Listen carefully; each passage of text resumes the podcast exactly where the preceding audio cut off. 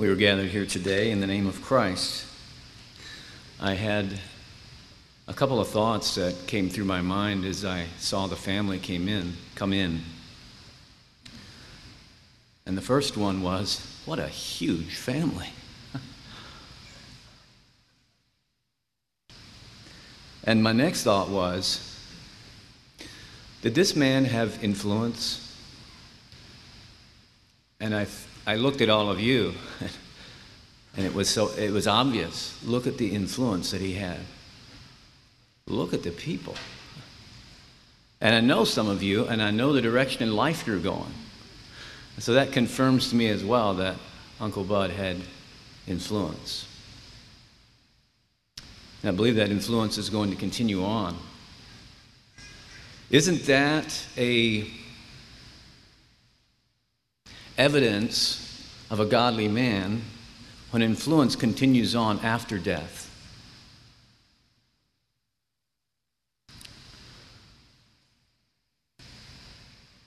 Yesterday afternoon, I opened Uncle Bud's Bible and I just flipped it open, and this is the first thing I read. Acts 20, verse 36.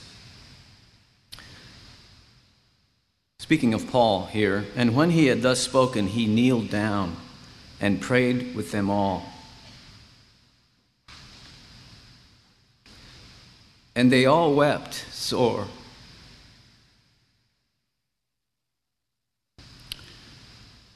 And fell on Paul's neck and kissed him, sorrowing most of all for the words which he spake, that they should see his face no more. And I thought of you.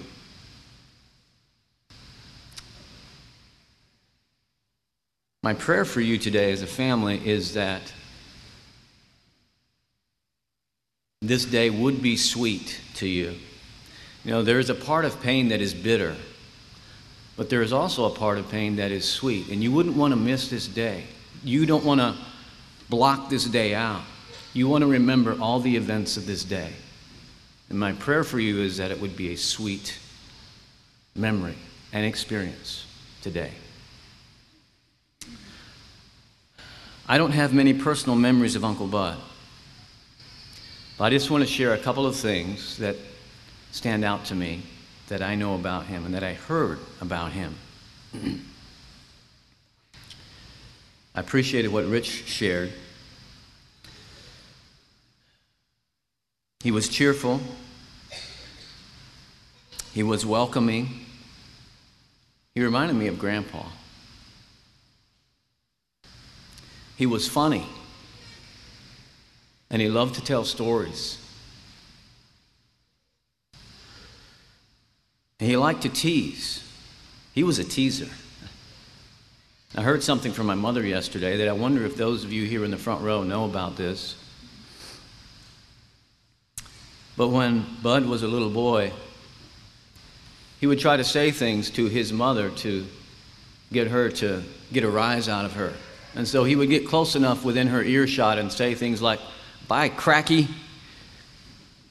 And grandma would raise her eyes, and mama said if she'd have been close enough, she probably would have given him a swat but he stayed just far enough away.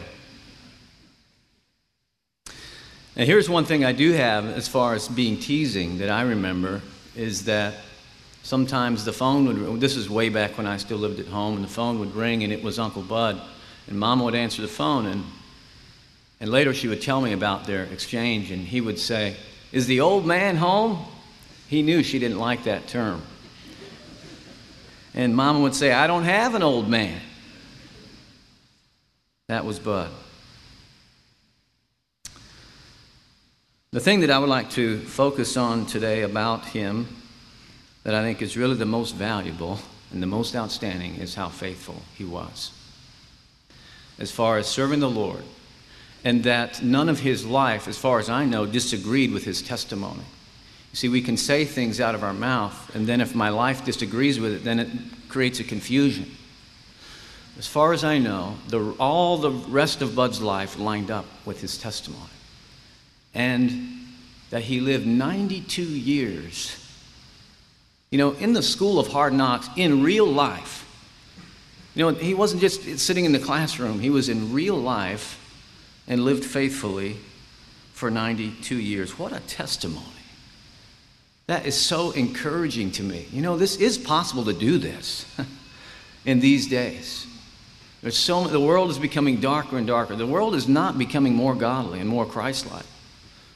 But it is possible to live godly in ups and downs for 92 years and be faithful by the grace of God.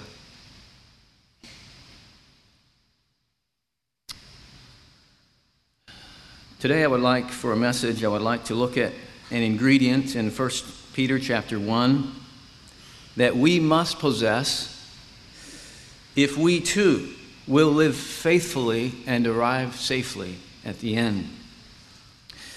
I call it the mentality of a stranger. And I believe Uncle Bud possessed this mentality. 1 Peter chapter 1 verse 1 says Peter an apostle of Jesus Christ to the strangers. Is that who you are today? Scattered throughout Pontus, Galatia, Cappadocia, Asia, and Bithynia. So as I look at these, look at this setting here, from what I understand, there were Jews who had been deported from their homeland. They had lost their identity and were scattered across the Roman world, and they never made it back home. And so Peter addresses them as strangers. They were out of step with the culture that they were living in. You know what? I believe that as you know, you and I, we grew up in this country and we many of you grew up in this community, and yet in a sense, that is the, the identity we need to maintain if we want to arrive safely at the end, and that is we are out of step with the culture. The NIV words it this way to God's elect strangers in the world.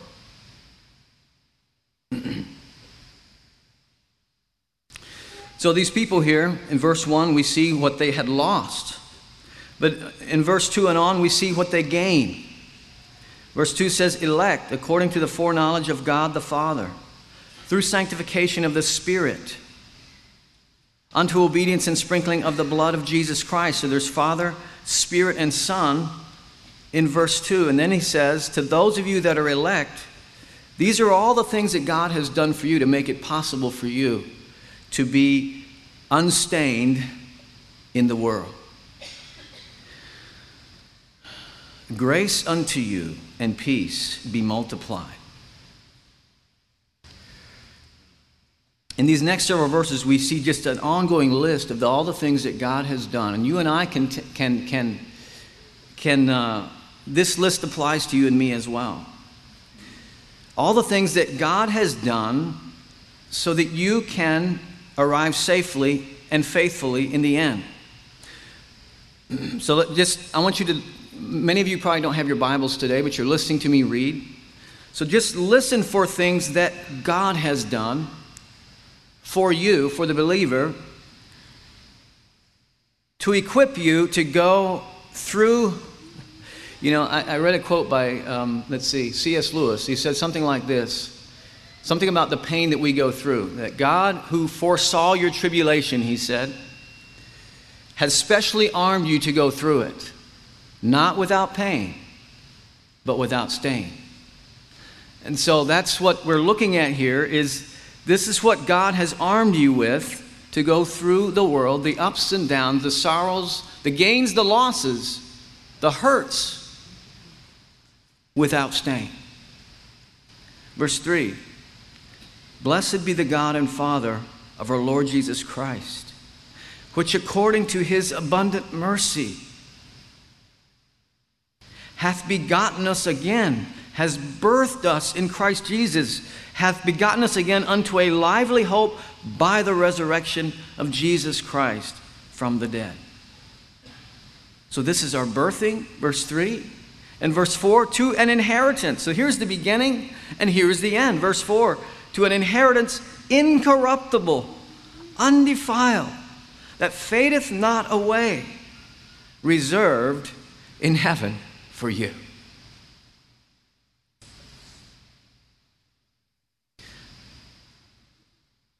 It's sitting up there. It's on the shelf, ready for you to unwrap.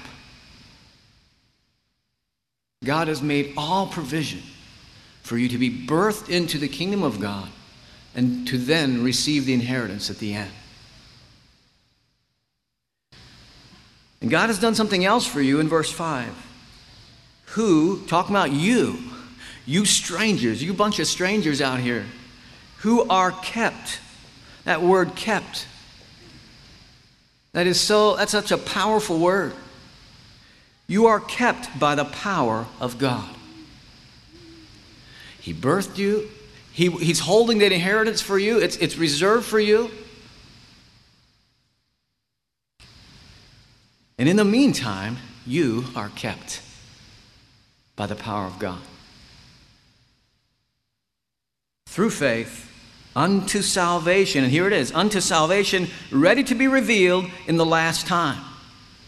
I think in this passage here, it refers three different times to the appearing of Jesus Christ. Verse 7 says that at the appearing of Jesus Christ. Verse 13 says at the revelation of Jesus Christ.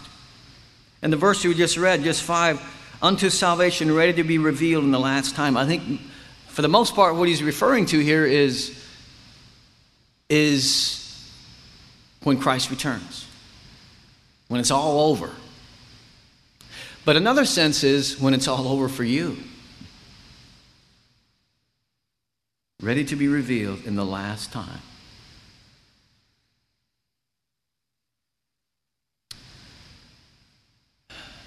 So there is what verses 1 to 5 is all that God has done for you. How should you respond? How should you feel about that? Verse 6. Is this describe your response to all this? Verse 6. Wherein ye greatly rejoice, though now for a season, if need be, ye are in heaviness through manifold temptations. He's not ignoring the trials, he's not ignoring the tears and the burdens and the losses. And so, in a sense, you can rejoice while you're weeping.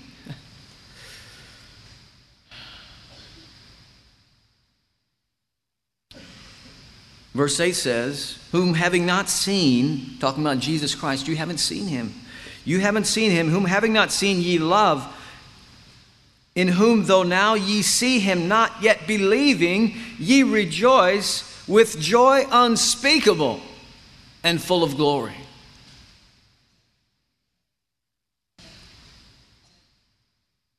You can have that experience joy unspeakable and full of glory. Because of the circumstances outside of you? No. Because of the circumstances inside of you. And those things help us then when we go through those manifold temptations that we read about in verse 6.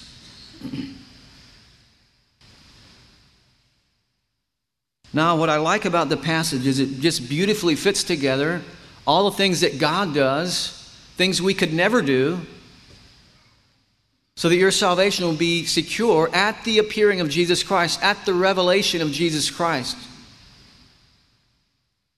in the last time. But it's very clear also there is something that you must do. It's like a, a little trip lever that you need to push to, to, to, to open up the valve so that all these blessings can be poured out upon you. All this equipment can be poured out upon you. So that the keeping of God can, can surround you. And what is that? Verse 5 said that who are kept by the power of God through faith. Whose faith is that? That's you and me. It's your faith that is the, the trip lever that if it's a living faith, it's a real faith and a valid faith, it will release all of these things from the Lord so that you can go to life and through life faithfully all the way unto the end.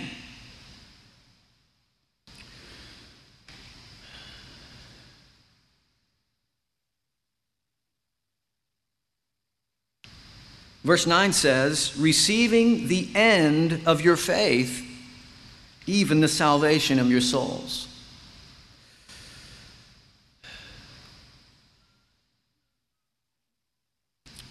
God knows that if we're all up to Him, you know, the Bible says it's not God's will that any should perish.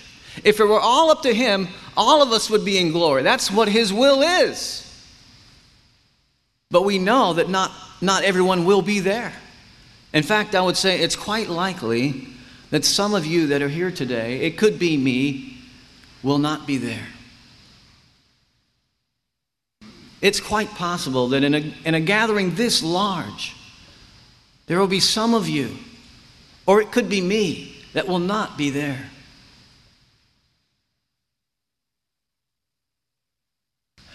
God knows what He brings to the table is perfect and it will work perfectly. It will, it will, it will kick in perfectly and, and, and bring you safely to your destination. But he knows that what you bring to the table may not work. It may not be real. It may not be valid. Your faith. And so he has, in his love, in his divine providence, has arranged for something to, to make so that your faith will be valid at the appearing of Jesus Christ. And that's found in verse 7 that the trial of your faith.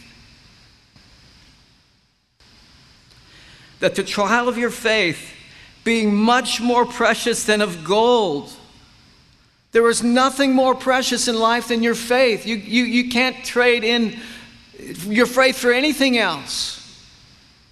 You dare not.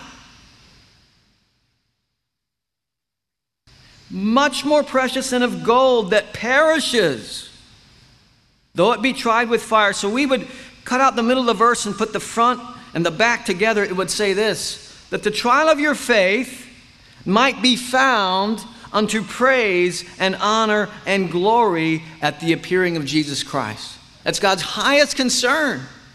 And so, if you have to go through some trials, if He has to expose some of your flesh, that's not going to look pretty on the day of, of the appearing of Christ. He will do it now in this life for the perfecting you. He's going to bring you a trial to peel away more of the flesh. He's going to prune off the top of the branch. So that you, so that your faith will be found unto praise and honor and glory at the appearing of Jesus Christ. You know, God's pruning does not feel good, does it? It doesn't feel good to me. But he has a higher concern than your comfortability. And that is, when you come to the end, your faith, which you brought to the table, is just shining like a star.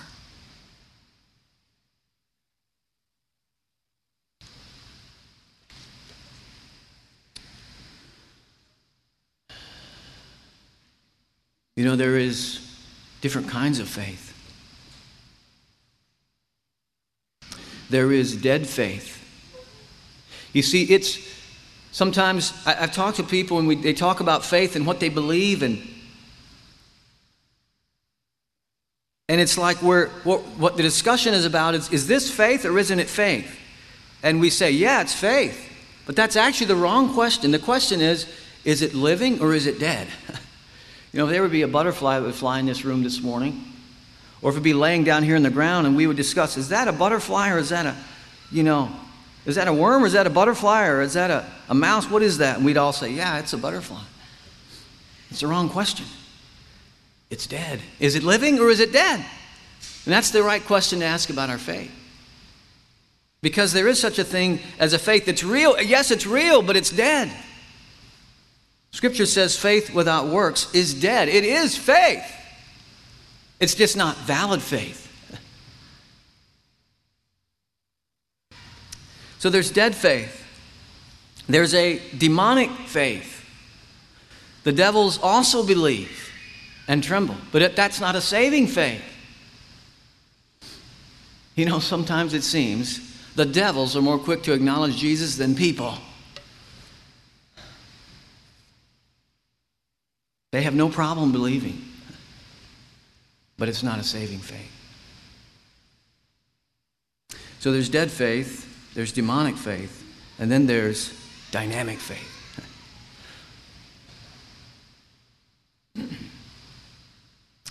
What is the mentality of a stranger? I would like to notice three ingredients that I find in verses 13 down to 17. Peter explained all these things in the first part of the chapter.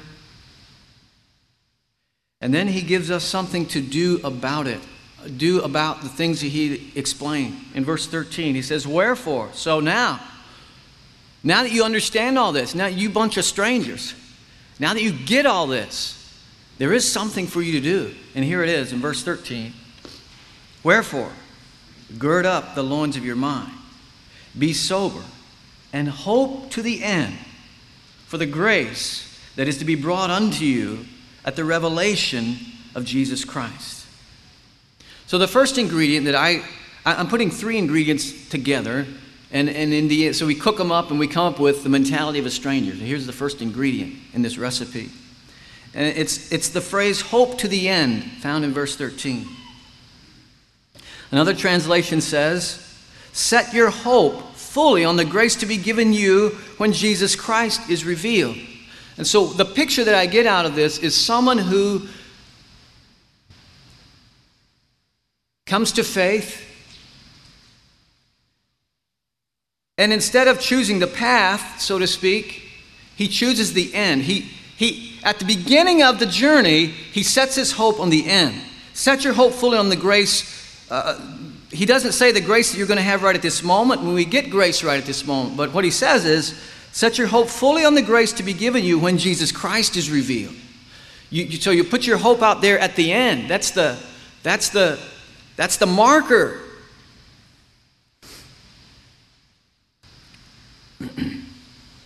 when Jesus Christ is revealed. And if it costs me something in the present, if I need to be a stranger in the culture, if I need to say no, if I can't indulge all the things that I wish that I could do, my, my present my present experience is ordered by the, the, the, the point that I set out there, setting my hope to the end on the grace given when Jesus Christ is revealed. It's basically living every day of my life in light of what happens the moment that I die. That govern, it's a governor. we drive these little golf carts around work. And the mechanic says, now, you know, we're going to set the governor on these things. The speed limit is 15 miles an hour around the complex here. Don't go adjusting the governor. This Set, he's, he's telling us, see, we have a choice about this. Set your hope. Set your hope out there at that end, and it will govern your whole life. See, so often we're what we're setting our hope on is in the present and my comfortability in the present and what I and what I want in the present.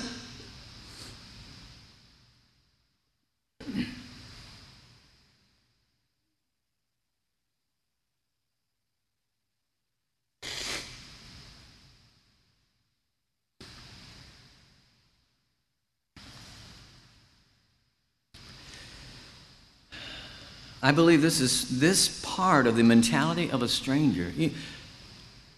Do we have to be odd so that we can be a Christian? Do we got to be, you know, maybe if I'd walk around in a burlap bag, I'd feel strange enough so that I would, you know, think about Jesus enough and go to heaven. And that's not what this is talking about. But I do believe that it will transform our lives when we set that point out there to the end. It governs everything. And so while the rest of the world is accumulating wealth, we're saying, man, Jesus said, send it on ahead. Don't store it up here, send it on to heaven. Man, you're really weird if you do that. Well, it's the governor.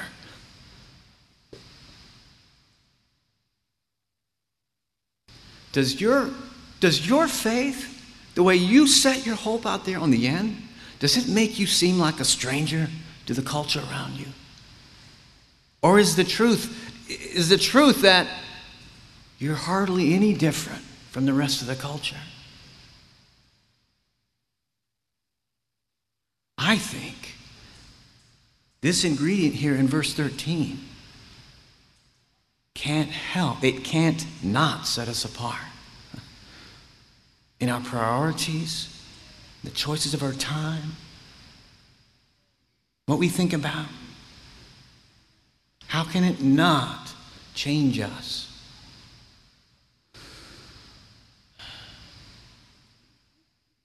Verse 14 As obedient children, not fashioning yourselves according to the former lusts in your ignorance. You know, you, he's saying you used to do all that stuff because you didn't know any better. It is unheard of, it is unthinkable to now do that stuff knowing better.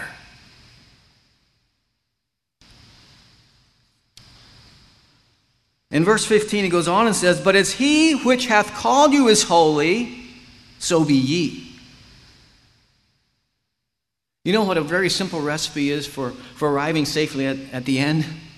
You know, everything Jesus did, you do that. you do that. And just copycat him. You know, didn't, by the way, here's a little rabbit trail. Didn't Jesus do that, set that hope on the end? Remember that verse that says, Who for the joy that was set before him endured the cross, despising the shame? He looked beyond, he looked to the end and was set down in the right hand of the majesty on high. He's got a bunch of chairs set out there waiting for you and me to sit down with him.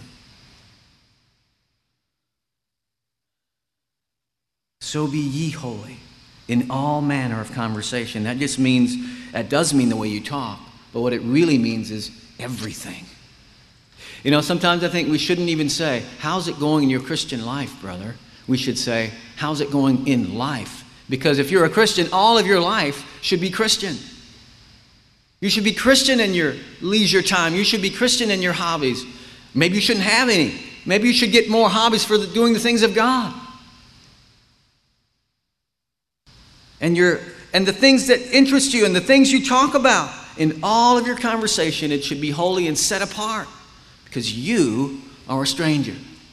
So that's the second ingredient, by the way. Be holy in all of your conversation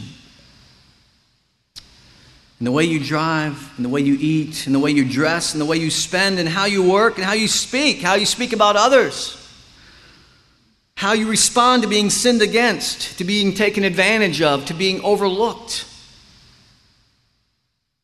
Nothing is exempt.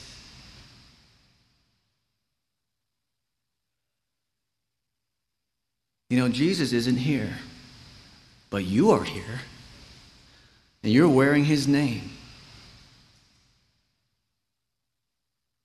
So we are saying, Jesus isn't here, but I'm representing him in his absence. So if you watch, listen to the way that I speak, and you watch the way that I spend, and you watch how much I talk about myself or not talk about myself, I'm showing you how Jesus himself would do it if he were here. Be holy in all manner of conversation. So that's number two ingredient. Number one ingredient was hope to the end, verse 13, verse 15 and 16. Be holy. And then here's the last ingredient in verse 17. And if ye call on the Father, who without respect of persons judgeth according to every man's work. You see, he will judge You know, the, the caretaker in John 15, when he looked at the, when, he, when the caretaker came into the garden, did he first look at you, the branch, and paw down through the leaves and get down to the bottom and say, I wonder if he's connected to the vine? Let's check out his faith. let's, let's look and see, are you really connected? And then, and then breathe a sigh of relief and say, Oh, yeah, he's, he's in. He's in the vine. Well, I'm so glad to see that. You know, he doesn't look for that first. He actually looks out at the end of the branch and says, Man, I, I really need some fruit. I really, I'm looking for fruit. That's what he, that's the first thing he looked for. If you read that chapter, that's the first thing that's emphasized. He's looking for fruit. And so God will inspect my faith by examining my fruit. If you call on the father who, without respect of persons, without respect, you know, we are respectful of persons sometimes. We assume and we, we give credit where we maybe shouldn't give credit. Not our Father, without respect of persons, judgeth according to every man's work. And so here's the, last, the third ingredient of the mentality of a stranger. At the last part of this verse, it says, Pass the time of your sojourning here in fear. 92 years, 50 years. You know, the, the time, however much time you have, pass the time of your sojourning here in fear.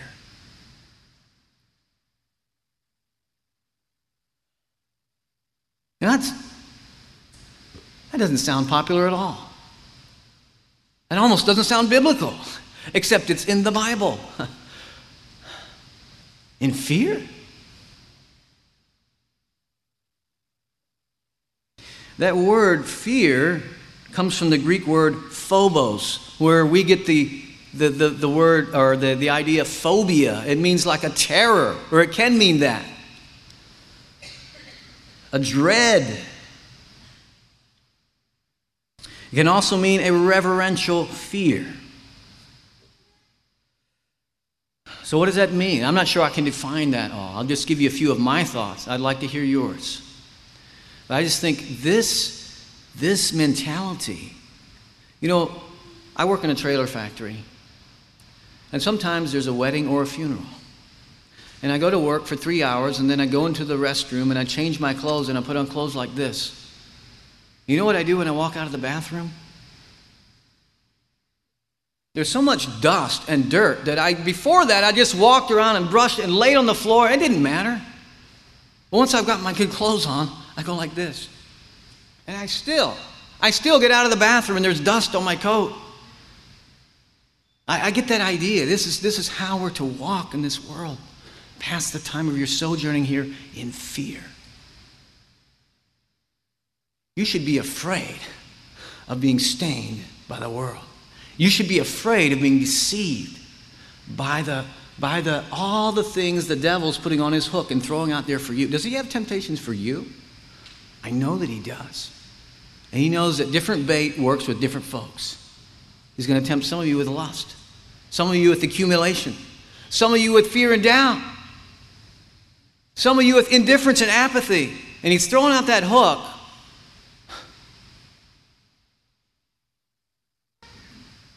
And this scripture is telling us be very afraid of taking those hooks.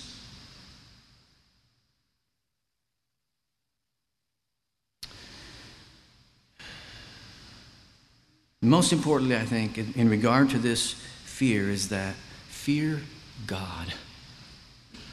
Jesus said, Don't fear man that can, can kill the body, and after that, there's nothing they can do. But I'll tell you who you should fear Fear the one who, after the body is dead, has the authority to cast you into hell. Fear God. Is that a governor? Is that a good governor?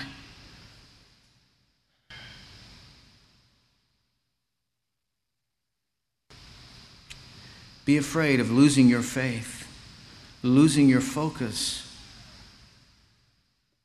Be afraid of coming to the end and finding out as D.L. Moody. Moody said this, maybe some of you have heard this before. Our greatest fear should not be a failure, but, as, but of succeeding at something that doesn't really matter. And sometimes I think that's what some Christians are doing. Am I doing that? Oh, I'm very busy. I'm very active, building my business or, or involved in my something. You know, God is up there saying, man, it's just like the, the argument about the Super Bowl or some of these ball games, and people ask the question, Do you think God cares who wins the ball game? I don't think He does. It's like, go ahead and play your little game. You know, it's irrelevant to me. Be afraid of succeeding at something that doesn't really matter. Be afraid of being involved in something that matters to you that is irrelevant to God. Hope to the end, be holy. Pass the time of your sojourning in fear. That's the mentality of a stranger. A stranger is not just a description, it's a calling. And if you accept this calling, it will be a governor that will direct your whole life and lead you unto the right end.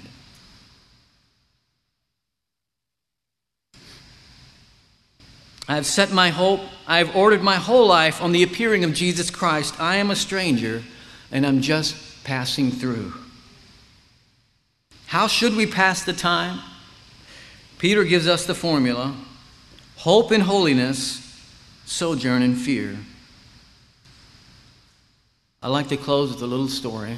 I believe it's a true story.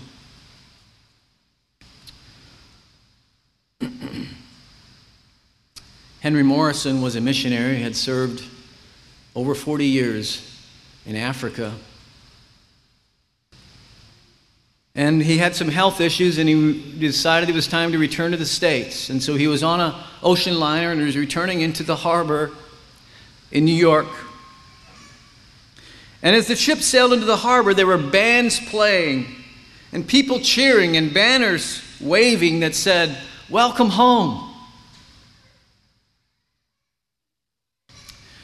Henry didn't realize that on that same ship was President Theodore Roosevelt, who had been on a two week hunting excursion to Africa and was also returning home.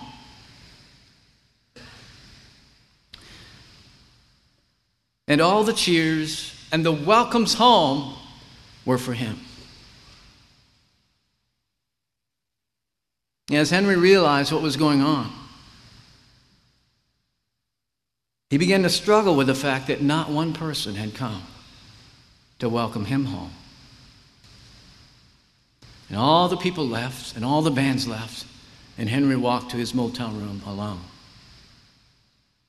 He began to struggle. In his mind, it is said that he thought something like this Why, Lord? Here I've served you faithfully for 40 years, and not one person has come to welcome me home.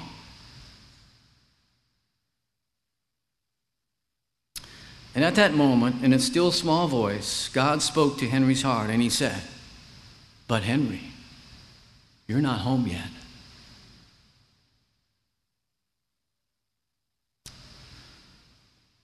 May we celebrate today, in the midst of our tears, that another faithful saint has made it safely home. I think someone was there to say, Welcome home. May God be praised.